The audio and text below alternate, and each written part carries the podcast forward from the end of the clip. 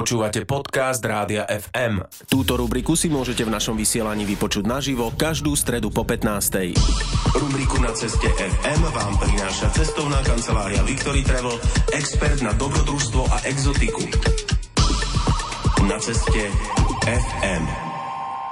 Spolu so mnou v štúdiu je už Zuzka Čaprnková, autorka rubriky Na ceste FM, vďaka ktorej si môžete každú stredu takto po 15. vypočuť zaujímavé cestovateľské rozhovory. Minulý týždeň sme sa ocitli na jednej svadobnej ceste a dnes budeme v tom rozprávaní pokračovať. Takže Zuzka, vítaj, ahoj. Ahoj. No a uved nás opäť do tejto témy. No, ako si už hovorila, boli sme na veľmi zaujímavej a ďalekej svadobnej ceste mm-hmm. Katky a Jakuba Demačkovcov. A vlastne minulo sme sa s nimi dostali do Singapuru, do Austrálie, na Nový Zéland. Mm-hmm. No a dnes z toho Nového Zélandu s nimi preletíme na asi také najvzdialenejšie miesto našej planety, kam sa veľa ľudí nedostane. Mm-hmm. Pôjdeme s nimi na, do francúzskej Polynézie, ktorá je možno takým až synonymom tropického rája. Uh, tak oficiálne, aby sme ju uviedli, tak francúzska Polynézia je zámorská správna korporácia francúzska. Je tvorená 118 ostrovmi a atolmi, ktoré sú roztrusené na území veľkomasí ako Európa. No mm-hmm. a mhm. Jakub Demaček nás zobere na také najznámejšie z týchto ostrovov. Pôjdeme sa pozrieť na Tahiti, na Bora Bora, na ostrov Murea, ale napríklad aj na Markeské ostrovy, ktoré sú možno, niek- niekto o nich možno ani nepočul doteraz. Uh-huh. Jakub nám ale na úvod povie, ako to vyzerá v hlavnom meste ostrova Tahiti v Papete. To prvé miesto, kde sme pristali, bolo hlavné mesto francúzskej Polynézie Papete. To je na najväčšom ostrove celej Polynézii francúzskej Tahiti. Všetci nám povedali, že dobre, priletíte na, do Papete, na Tahiti a že čo najskôr, že chodte odtiaľ hneď preč že tam nič není, že to je akože také obyčajné mesto, ale my máme radi to surfovanie, tak my sme vedeli, že tam na Tahiti je jedna z najväčších a najnebezpečnejších vln na svete, ktorá sa volá, že Tehaupo a je tam každý rok svetový pohár surfingu. Na budúci rok, keď bude Olympiáda v Paríži, tak vlastne bude aj olimpijský šport surfovanie a tam sa bude uh, súťažiť surfovaní Takže sme sa tam e, išli pozrieť ráno, sme naskočili na loď, aby nás zobral kapitán e, sa pozrieť na túto vlnu, ktorá je teda hneď za útesom. A táto vlna je tam stále, alebo iba treba vedieť, že kedy príde? Vždy to závisí od toho, že aký je ten svel, aké sú tie prúdy, aké je počasie. Čiže niekedy tam človek príde a nič sa tam nedie, ale teda my keď sme tam prišli, tak nám povedali, že je to celkom OK, ale že teda býva to aj dvakrát väčšie a to tá vlna mala na výšku asi 5-6 metrov. My keď sme spali v tom penzióne, tak my sme tie vlny počuli a to, to je dunenie celú noc. Je to strašne akože silné, to tam vidieť. 50 metrov od nás vznikali tie jedny z tých najväčších vln na, na svete, to boli 4, 5, 6 metrové vlny a bolo tam 20 surferov, každý z nich musí byť akože extra trieda na to, aby si dovolil vôbec na takú vlnu ísť. Keď človek padne, má ten vlastne ten koralový útes a tá voda tam je zrazu 20 cm a je to veľmi nebezpečné, že vás tam oškrabe, otrieska a tak ďalej. Z ostrova Tahiti ste vy pokračovali na aký ostrov? Hneď veľa Tahiti je taký známejší ostrov Morea, jeden z najkrajších ostrovov v francúzskej Polynézii. V strede má krásny kopec. E, vlastne všetky tieto ostrovy, ktoré tam sú, tak vznikli sopečnou činnosťou. Ostrov Morea je ale jedno z mála miest, kde sa dá vidieť veľryby a nielen z lode, ale dá sa s nimi aj potápať a plávať. Vy ste to zažili? My sme to zažili, mali sme naozaj šťastie. Prebieha to tak, že idete hľadať veľrybu a teda kapitán, keď vidí tú veľrybu niekde v diálke, on tak už vie, že ktorým smerom ona sa asi bude hýbať. Tých 8 z nás, ktorí sme boli na jeho lodi, nám dal šnorchle, plutvy. On povedal, že teraz pomaličky chodte do vody a budete čakať. S guidom sme boli v mori a len sme čakali a teda byť e, v oceáne, v šírom, kde sa človek pozrie pod seba, tak nevidí to dno, je trošku strašidelné aj s tým, že už sme boli za tým koralovým útesom, kde už môžu byť väčšie žraloky a iné ryby, ktoré vás vedia ohroziť. No ale teda čakali sme na tú veľrybu. Sme tam boli nejakých 5-10 minút v tej vode a nič sa nedialo. No tak nám povedal, že tak naskočte naspäť na loď, Previezli sme sa niekde inde, pozorovali sme, že či sa niečo nebude diať, či nezbadáme nejakú veľrybu. Potom sme išli druhýkrát teda do vody, zase sme čakali, už, už tretíkrát už polka klientov, že á, už nič, už, už tam nejdem a tak, tak už nás zostalo v tej vode No tam boli možno 4 plus ten, eh, ten náš prievodca. Zrazu sa to stalo, že sme dali okuliare pod vodu a zrazu okolo nás išli dve veľké veľryby v ráskavce, ktoré dosahujú veľkosť tých 15 až 20 tón, 15 až 20 metrov, ako bol to neskutočný zážitok. Keď sa ma niekto pýtal, že čo bolo najkrajšie, čo sme eh, videli na tomto celom výlete, tak vidieť plávať veľryby okolo nás bolo strašne silné. Tahiti je, je jedno z mála miest na svete, kde sa to dá, že, že vás zapustia do vody. Čo ste ešte zažili na ostrove Múre? Ja som teda čítala, že to je ostrov, ktorý nie je úplne pre ľudí, ktorí chcú ležať na pláži, ale že sa tam dá robiť veľa aktivít. Najlepší výlet, čo sme tam si zorganizovali, bolo, že sme išli na loďke, kde nás zobrali dvaja sprievodcovia, ktorí na, na lodi zobrali teda okolo ostrova Morea a nám ukazovali, že aha, že tuto žijú raje a žraloky. My sme tak ako boli veľmi skeptickí, že ísť do vody medzi raje, však raja ťa môže tiež zabiť, žralok je žralok a teda ale keď sme videli jeho, ako on vojde do vody a priplávali k nemu raje, ktoré sa k nemu vyslovene tulili. To boli ako nejakí ako domáci miláčikovia, ktorí tam okolo neho plávali a bolo to super milé. On, že ja sem chodím každý deň, tak ma poznajú. Tak sme strátili aj my ten strach a išli sme do vody. Keď sme samozrejme, že dali okuliare a pozreli sa pod hladinu, tak okolo nás plávali žraloky a milión iných ďalších rýb. To bolo aj také adrenalinové. Človek ako keby plával v akváriu. Úžasný pocit tam byť a túto prírodu nejak tak nasávať úplne priamo. Bora Bora je miesto možno s takými najluxusnejšími rezortami na svete. Užili ste si tu takú naozaj snú svadobnú cestu, takú tú najromantickejšiu, ako sa dá? Áno, ten náš výlet na Tahiti začal tým, že my sme počas nášho road tripu cez Dolomity, počas jednej takej noci, kde veľmi pršalo, tak sme že začali plánovať túto sadobnú cestu a som nevedel nájsť žiadne voľné ubytovanie na Tahiti a Bora Bora. Som niekde ako napísal a napísali, že to není možné, že vtedy zrovna keď tam chcete byť je najväčšia sezóna sa to nedá vybaviť.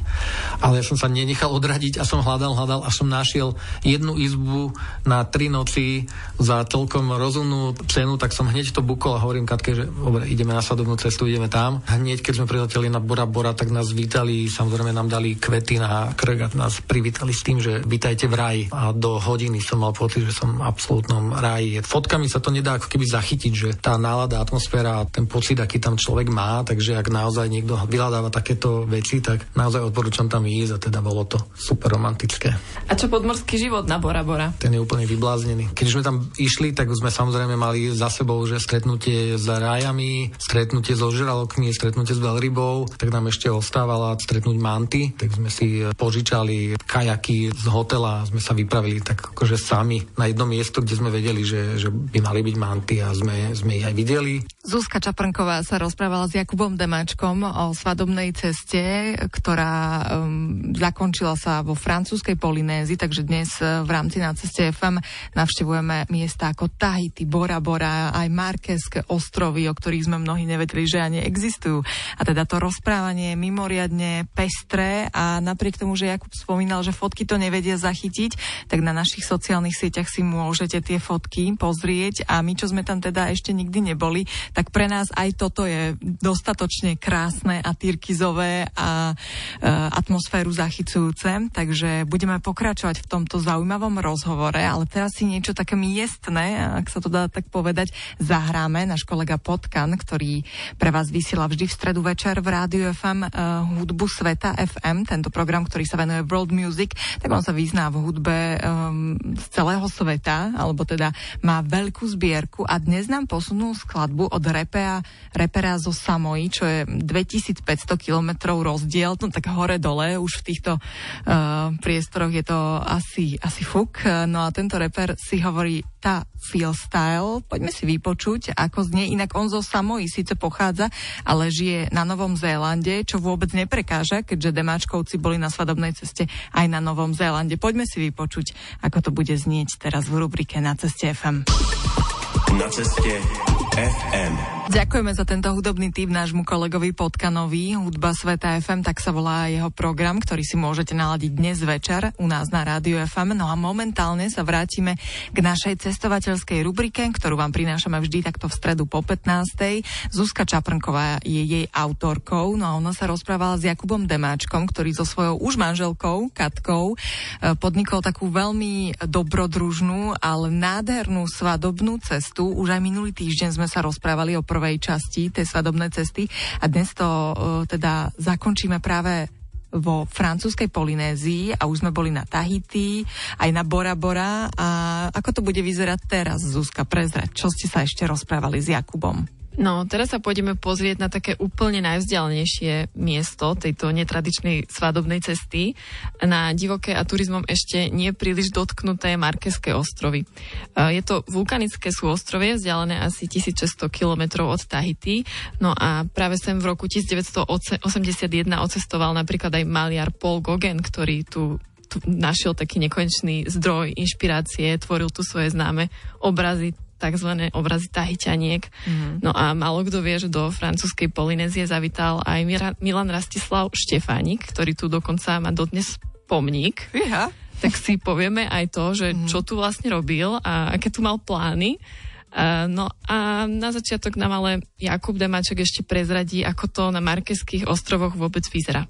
Je to úplne iné vizuálne v tom, že tam nie je lagúna. Tie ostrovy trčia priamo ako keby z toho oceánu, sú také veľmi akože dramatické, je to ostré, že ešte ne, neprebehli tie milióny rokov, kde by to ako keby vedelo obrúsiť to počasie. Keď pristávate, tak to vyzerá ako keby to bolo vystrihnuté z nejakého jurského parku. Sa hovorí, že ešte pred nejakými pár desiatkami rokov tam ešte žili nejaké kmene, ktoré tam žrali ľudí a tak ďalej. Ako vyzerá more na takýchto ostrovoch, kde nie je lagúna, bolo tam divoké? Keď ste v zátoke, v nejakom mestečku, tak sa vám to zdá, že je to more more ako more. Nemáte tyrkysovú tú vodu e, ako v tej lagúne, ale je hneď akože čierna. No ale keď sme išli teda na výlet okolo tohoto ostrova, tak sme nasadli na loď a ako náhle sme vyšli z, z toho útočiska toho prístavu, tak hneď nastúpili vlny, ktoré mali 2, 3, 4 metre a najskôr to bolo adrenalinové, že nadskakujeme na lodi, ale potom už človeku začal obracať žalúdok, vlny sú tam väčšie. Určite aj zvieratá, ktoré žijú v tých vodách, sú iné ako žijú pred útesom. Ale keď je more takéto rozbúrené, tak asi nemáš moc pri príležitosť objavovať ten podmorský život. Naozaj je to skôr o tej prírode priamo na tom ostrove. My sme si vybrali výlet na koňoch, kde sme sa išli pozrieť z jednej pláže na takú odláhlejšiu. Tá príroda tam je taká celkom divoká. A ako tam fungujú také bežné veci ako obchody? Všetko sa dováža z Tahiti alebo z väčších ostrovov? Veľa bolo vidieť, že si ľudia nosia z Tahiti v lietadle rôzne veci, aj také akože taký že bežný nákup, bedničku ovocia alebo, alebo niečo. Tam, keď sa im niečo pokazí, no tak to musia objednať a im, im to tam ide veľmi, veľmi dlho tu si nie je kde vybrať peniaze. Bankomat je už 3 týždne pokazený, jediný, ktorý je na ostrove a si musí doniesť hotovosť so sebou.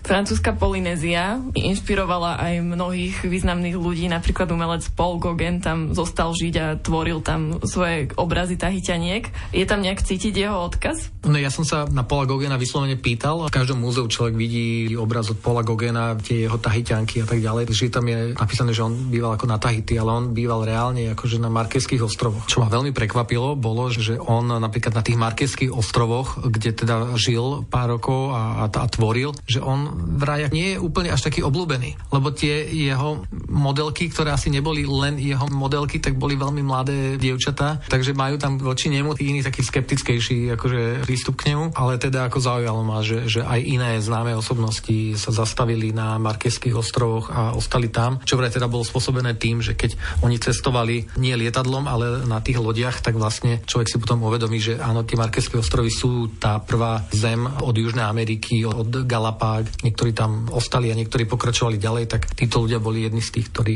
ostali. A čo Štefaník, ten tam má nejaký odkaz? Alebo ľudia už na Tahiti moc nevedia, o koho ide? Sú takí, ktorí vedia, že tam nejaký Štefaník bol, ale väčšina ľudí, ktorá to nejakým spôsobom nerieši, aj keď teda ten Štefaník tam má ten svoj pomník, je tam viacero ľudí, ktorí majú nejaké československé korene. Štefánik tam kúpil jeden ostrov vedľa Bora Bora, ktorý sa volá Tupaj. A je to ostrov, ktorý je veľmi pekný, romantický. Je to ako keby ostrov v tváre srdca. A doteraz je neobývaný a vlastne to mala byť ako keby, že Československá Polynézia alebo niečo také.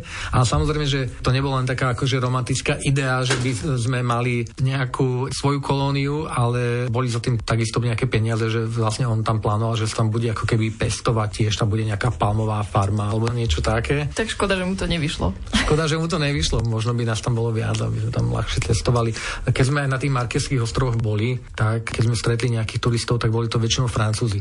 Že to neboli ako keby uh, tí americkí turisti, ktorí chodia radi do tých uh, veľkých rezortov, ale boli to skôr takí akože, ako my, takí Európania, ktorí radi objavujú niečo, niečo nové a tým, že vlastne v francúzskej Polynézii sa teda očividne rozpráva po francúzsky, tak pre nich je to jednoduchšie sa tam dostať a pohybovať sa a rozprávať sa. A mohlo sa tam aj po slovensky a česky rozprávať, keby bola bývala vyšla tá československá Polynézia. No nič, ale veľmi zaujímavé rozprávanie to vyšlo v dnešnom na ceste FM. To bol Jakub Demáček, s ktorým sa rozprávala Zuzka Čaprnková o jeho svadobnej ceste. Dnes sme teda navštívili francúzsku Polynéziu, Tahiti, Morea, Bora Bora, Markeské ostrovy. Ďakujeme ti Zuzka za tento skvelý rozhovor a budeme sa tešiť na ďalšie vydanie cestovateľskej rubriky na ceste FM opäť o týždeň v stredu po 15. Ahojte. Ahoj. Na ceste FM. Rubriku Na ceste FM vám prináša cestovná kancelária Victory Travel, expert na dobrodružstvo a exotiku. Počúvali ste podcast Rádia FM. Stream. Živé vysielanie a playlisty nájdete na www.radiofm.sk. Rubriku Na ceste FM si môžete vypočuť naživo každú stredu o 15.10.